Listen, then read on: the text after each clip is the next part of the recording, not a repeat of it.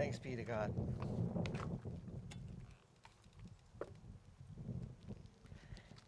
Well, maybe you're more awake now than you were just a few moments ago. Um, I'd like to invite anyone who is uh, ages three and four, if they'd like to uh, participate in children's church, you can join right over there, the people who are already there.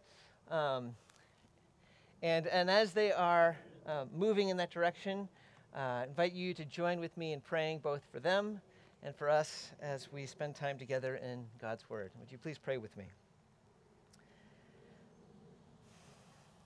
Father, we remember before you that your word is sacred, that in your word is life, and that your word is living, that you speak to us in it, even when the word you speak to us seems strange and foreign to us.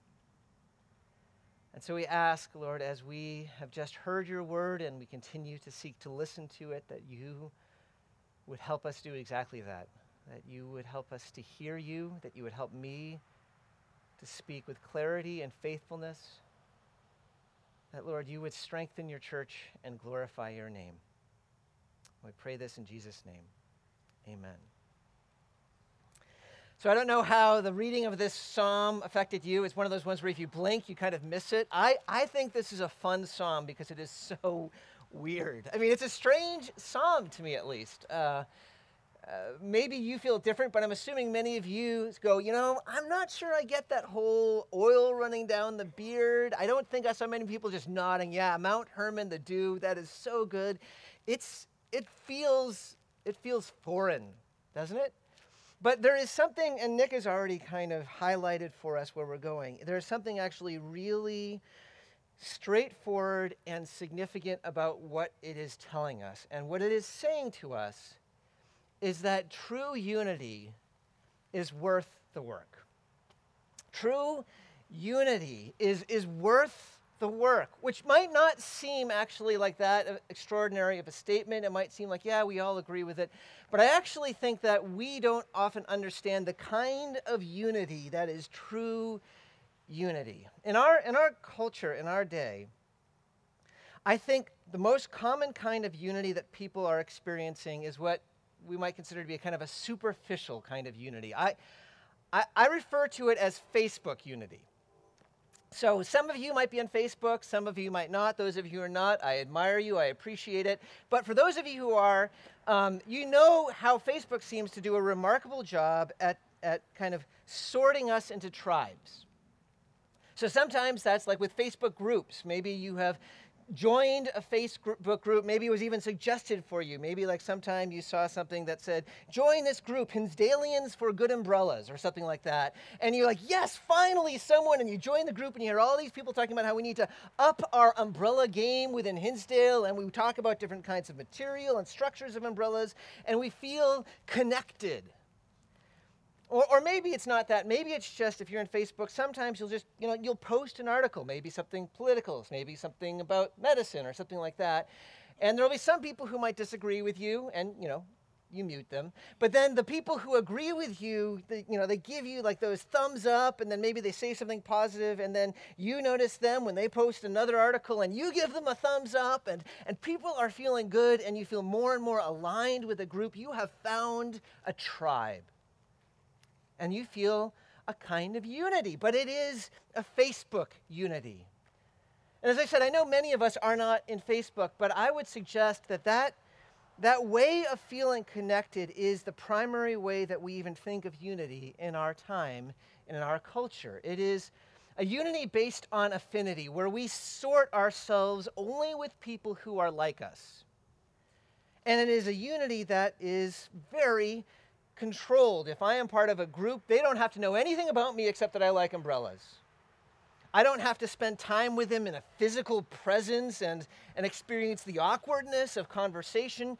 I'm able to make it as convenient and managed and tidy and painless as possible. That is Facebook unity that our culture kind of gets as the primary way of doing unity. But if you'll notice that when our passage is speaking about unity, it speaks about it in a different way. How delightfully good when brothers live together. I have three brothers, and um, sometimes in the summer, our families all get together. My parents oftentimes will join us, so it'll be like 21 people who will be living all in the same house. And if you've ever lived in the same house, kind of like for a family reunion, you know it can be kind of complicated. Um, Jennifer can tell you that all four of us have strong personalities, uh, strong opinions, and our opinions don't always agree. We have sometimes different philosophies on parenting, different philosophies on how to make decisions. We wouldn't always be Facebook friends, if you will, on some of these issues. And um, I, guess you could say we're pretty competitive. It, it, may or may not be true that we spent over an hour discussing the finer rules of croquet on one of our times of coming together. Uh, I'm not sure we actually ever came to an agreement. My, my point is that when brothers are living together, it can be messy. It's, Finding harmony like that is, is much more complicated and harder. And what I'm wanting us to recognize is that this is not saying how delightfully good it is when someone you barely know smashes that like button on your YouTube video. And it's not even saying how delightfully good it is when lots of emotionally health pe- healthy and attractive people come and have appropriate, nice conversations and they all hug it out at the end. No, what this is talking about is when brothers and sisters, the people of God, live together and get in each other's business and have the weird times where someone likes to overshare and you're just listening, and the other time when someone is really socially awkward and you never know how to keep the conversation going. And, and maybe you have strong opinions that people feel like they need to kind of push back, and maybe you have friends whose parenting style drives you crazy. How delightfully good it is when these people live together in each other's lives. That's, that's what our psalm is saying. And I would suggest that when we understand that's what this is saying, we might recognize that our culture, if you look at how we act, doesn't actually believe that.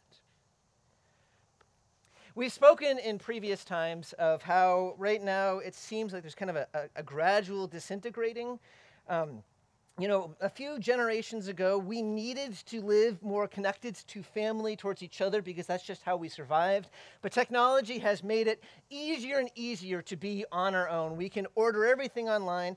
And now that it's possible, it seems more and more people are moving away from each other. Fewer people than ever before, percentage wise, are getting married.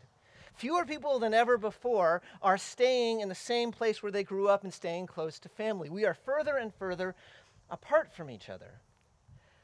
And you can even see this trend in churches. Uh, here's just a strange thought, at least for me when I think about it. If you were a typical churchgoer a few generations ago, you would be baptized, married, and buried all by the same church.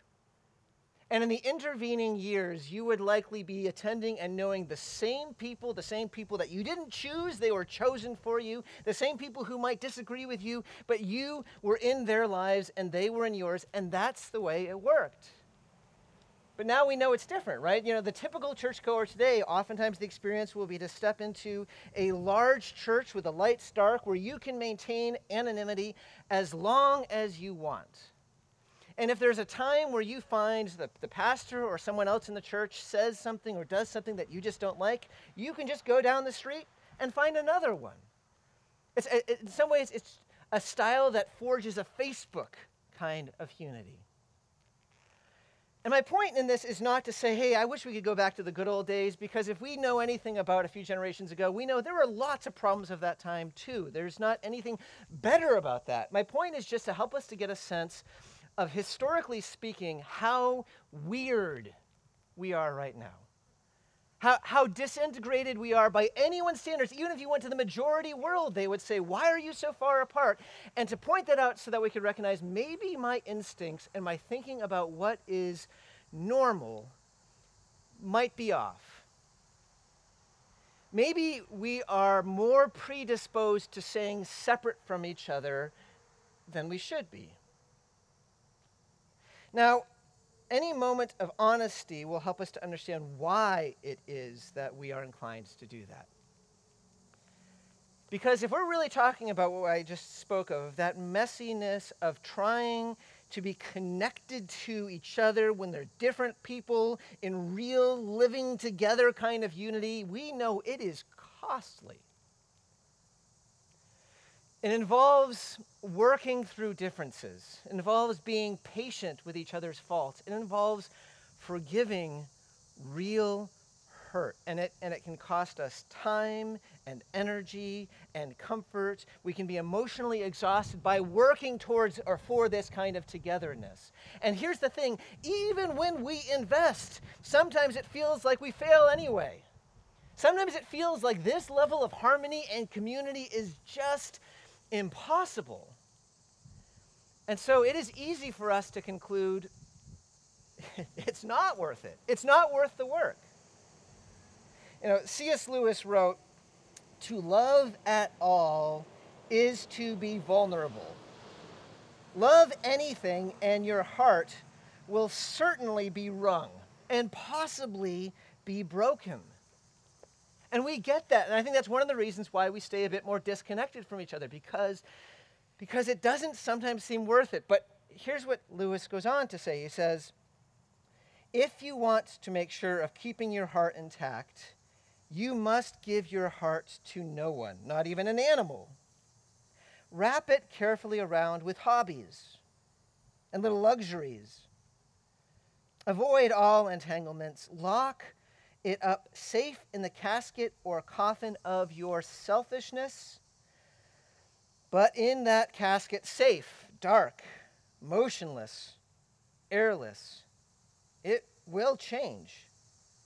It will not be broken, it will become unbreakable, impenetrable, irredeemable. The only place outside of heaven where you can be perfectly safe from all dangers and perturbations of love is hell. Our psalm calls us to something better. Our, our psalm says that what is beautiful and good is not isolation, but the mess of when brothers dwell together in unity. And so I want us to consider what it is specifically it is saying. Notice just that opening line, the thesis that we're already kind of highlighting, how delightfully good. This is beautiful, the psalm says. When, when people who are different are able to know each other and get beyond the superficial, are able to live in each other's lives and find a way of harmony, it is delightful. And, and that's what these two illustrations are meant to help us to see. I've said before that one of the keys, I think, to reading biblical poetry is to recognize so much of the meanings in the images, and so much of the way we're supposed to experience it is by imagining the images. I will say this one's harder in that regard. I tried in verse 2 to just like kind of enter into this idea of oil just kind of flowing down, flowing down beard, getting to my rope, and I gotta say, it didn't work for me. It just kind of felt like greasy, just kind of imagining that. So here's, I think, maybe a way of thinking of it. So it's important to recognize that in that time, air, you know, like it was dry, it was dusty, it was hot. People didn't have showers because you didn't have plumbing. And so to have fragrant, cool oil poured upon your head was something that could be life giving, refreshing. It felt good. And, and so here's to me the equivalent. If you ever have been um, watching a kid, maybe it's your kid, maybe it's a friend's kid, playing soccer or baseball in the drizzle of 50 degrees, and the game just keeps on going and going. And every bone feels wet and cold, and you are shivering, and then you go inside and you're able to step into a warm shower and it feels so good. You know that feeling? I think that's what we're supposed that kind of feeling is what this is supposed to imagine us. Just that warmth and saying that's that's the way when brothers are dwelling together and sisters are dwelling together, when the people of God are connected to each other in this way, it is refreshing. It it gives life. And I think if we step back for a moment and think about moments where we've tasted this, where we've seen the way that connection can happen in a community, we, we understand the image a little bit more. Actually, I think probably in our story right now in the last couple of years, we actually understand this image almost more from what we've been missing. COVID has cost us a lot in a number of different ways, and I think one of the biggest costs has been the way that it has pulled us apart. For many, many months, we have been threats to each other, which is just terrible. And and I think at first, you know, like in March of 2020, where we were like, what is going on? There was kind of this sense of rallying. We can do this. There was kind of like, oh, this is interesting. I'm supposed to save the world by watching Netflix. And, and this feeling of, hey, this is slowing things down and I'm able to spend time with family. And it was good. But, but over time, and maybe this is just my experience, I, suggest, I, I, I suspect it's many of ours, it got harder. In some ways, it was almost like we felt colder and colder. We were more and more worn down, and we might not have even been able to put our finger on it, but what we were missing was the warmth of being connected with each other, of the life that happens when brothers and sisters dwell together in harmony. It's, it's refreshing, it's life giving. The second image that we have here, beginning in verse 3, is, is communicating to us something similar. To understand it, you need to realize that these two mountains are in the very north and south of Israel. Mount Norman, Mount Hermon was the tallest. It was it's snow capped. You can still see it today. People, there's actually skiing hills in that area. It's tall, almost two miles high. Plenty of moisture. Mount Zion, on the other hand, is shorter, it's far south, and it's practically a desert hill. And it depends on, on some degree of moisture over the summer. When you have the occasional day of dew that allows the flowers to bloom, it keeps the crops barely alive. And this is saying that that unity is like when all of the moisture and beauty of Mount Hermon is able to somehow be blown to Mount Zion and it's drenched in water and the flowers come bursting out and the crops are able to live. This exchange makes, makes things flourish. And that also is something we have experienced. There is something about all of our differences coming together that actually strengthen and causes to flourish. Uh, if you know me well, you know that I, I don't know tools very well. I don't know how to fix things very well. And you probably will know that because I've probably at some point or another asked for help in some area in house repair because I need it. And, and hopefully, there are times where maybe I've been able to help you if you've been trying to understand something about Christianity or something like that. I, you know, hopefully, I've helped in that way.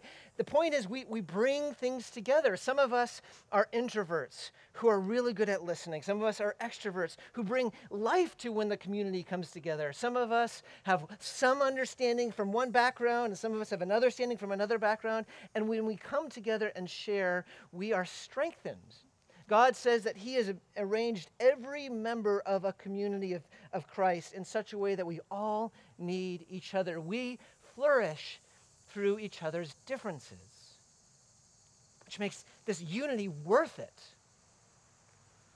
And there's one more thing about what this psalm says about why it is worth the work, and that is not only does it refresh us, not only does it enable us to flourish, but this unity is sacred. So it's not just anyone's beard that this psalm talks about, it's Aaron. If you don't know Aaron, he is the high priest. And there was a special anointing oil for the high priest that was considered holy. It was symbolic of God's spirit being at work on the priest. And notice the dew is not just going to any mountain, it's Mount Zion. That was God's holy mountain, whereas it says at the end of our psalm, the place the Lord has appointed, the blessing it's saying, when it's speaking of holy oil and the holy mountain, it's saying this unity, this togetherness is sacred in God's sight. It matters deeply to God. We see this clearly throughout scriptures. So, Ephesians 1 talks about how when we are brought to Christ, we come to understand what God's plan for the whole world is. And here's what it says God's plan for the whole world is to bring everything together under Jesus. God's will is unity. Jesus, right before he goes to the cross, what does he pray for the church? He says, My prayer is that they would be one that they would be one even as we are one. When he's talking about as we, he's talking about between him and the Father. This is not superficial affinity based Facebook unity. This is deep, tremendously deep unity. And that's what he longs for the church to experience. unity, the unity of brothers and sisters living together, is sacred to God. And I, I, wonder sometimes if we realize this. We are in a time where the rhetoric is so overheated.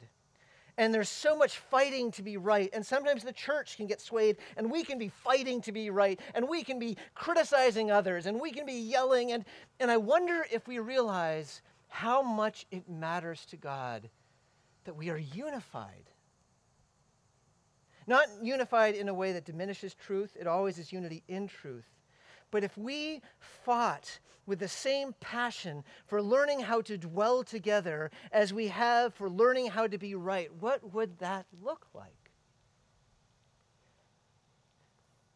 Our psalm says unity is worth the work because it is good and pleasing to God. And our psalm says something else. Not only is it worth the work because it is good, but this unity is worth the work because it is possible.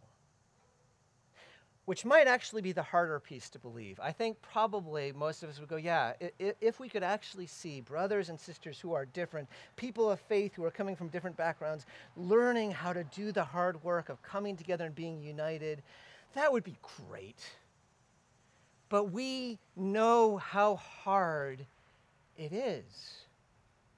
We know how hard it is to learn to give ourselves to people who are very capable of hurting us. And we know in story after story of how people do get hurt as, as people try to come together.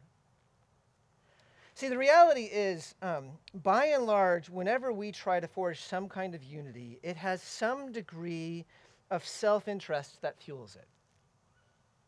I, I, join a community oftentimes because it makes me feel better. I feel connected to people. They like me. I like them. We have some sort of common purpose that makes us feel more united. And that's oftentimes why we are a part of a community. But but here's the problem if, if self interest is ultimately the glue that binds us together. What happens if someone comes in the community who's just a drain, just a drag, just it makes it hard?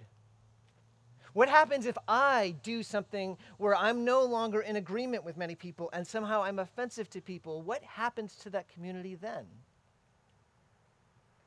The reality is that community that is founded on self interest ultimately can get really ugly. And we know that. And that's why it's really important to recognize that not only does this psalm hold up for us the beauty of brothers and sisters dwelling, dwelling together in harmony, but it actually speaks of how this unity is made possible because this unity is a gift.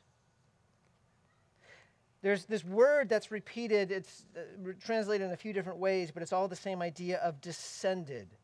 So, verse 2, notice it says running down, running down, literally, it's just coming down, descending. Or, or verse 3, it's talking about the dew, that is falling down, descending. Again and again, there's this idea of unity is like something that comes down from above. And the point is, this unity that we can experience comes from God, it's a gift.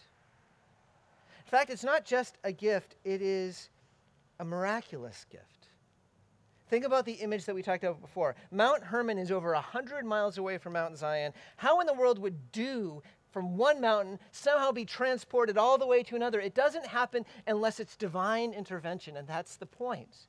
This unity that is such a blessing and that is so good is a unity that is only made possible through a miracle of God. It's a gift. When you place your faith in Jesus. Whether that's something that's happened or whether that's something you're considering in the future. For us, when we place our faith in Jesus, it's not just that as a result our situation changes, where we're, we're somehow made right with God again. We change. Jesus doesn't just save you from your guilt, He saves you from yourself. How often have we said the Heidelberg Catechism, question and answer one, what do we say? What is my one hope in life and death? That I am not my own. When you place your faith in Christ, you stop belonging to yourself. Jesus has bought you with his blood, and he is changing you. So now self interest isn't the only thing that drives you. Now you are learning more and more to live for Jesus. There's this new power of the love of Jesus at work in you. And as that is the case, here's how things change you begin to relate to others differently. You begin to relate to a community differently. Now, it's not just how does this person make me feel? It's I want to serve this person because I know as I'm serving this person, that is one of the ways I can serve my Savior Jesus. And now there's also this new love that is at work in us through Jesus where we just learn truly to love people who cannot possibly love us back in the way that Jesus has loved us. And over time, as that happens, a community is formed under a new force, a new power, and it is beautiful. I know it might sound like I'm speaking about something abstract, but, but we see it happening. If you know the story of Acts, you know after people come to Christ, what happens? Brothers and sisters live together in harmony, and it's beautiful. And it's not just back then. I, I can speak of this with confidence because I have seen it here I have seen people where it would be way easier just to leave each other alone after conflict, working through the really hard stuff of getting along. I've seen people who, who come into a community who might be awkward, who might have a hard time in a number of different emotional ways being welcomed and learning to flourish. I have seen a depth of generosity towards me that I have no explanation for because it is so undeserved. And the real explanation is that Jesus is at work and the power of the Spirit is making what otherwise was impossible possible. Unity is good. But even more than that, this unity that is a messy unity, which seems so impossible by our experience, is made possible through the power of Jesus by his Spirit. And so, so here is where this passage, I believe, is meant to take us. It's, it's where we begin our service that was quoted from at the very beginning in the call to worship, where we are told, as those who have been changed by the gospel, to make every effort to maintain the unity that we've been given make every effort. And then if we were to continue a few verses later, it would say, make every effort as we are working together to grow mature in that unity. Make every effort to hold on to and grow in this mature unity of brothers and sisters dwelling together. I've already mentioned a couple of times that one of the things that has grieved me over the last year and a half is how how we are being pulled apart as a society, but even we feel it to some degree as a church, pulled apart because we have to be far apart from each other, pulled apart because there's all this complexity of disagreements about everything related to COVID. And, and I'm grateful that I feel like God has brought us through it. He has sustained us. We still have ties with each other, but I know there are still cracks and fissures. I know that some of you right now feel more isolated and disconnected.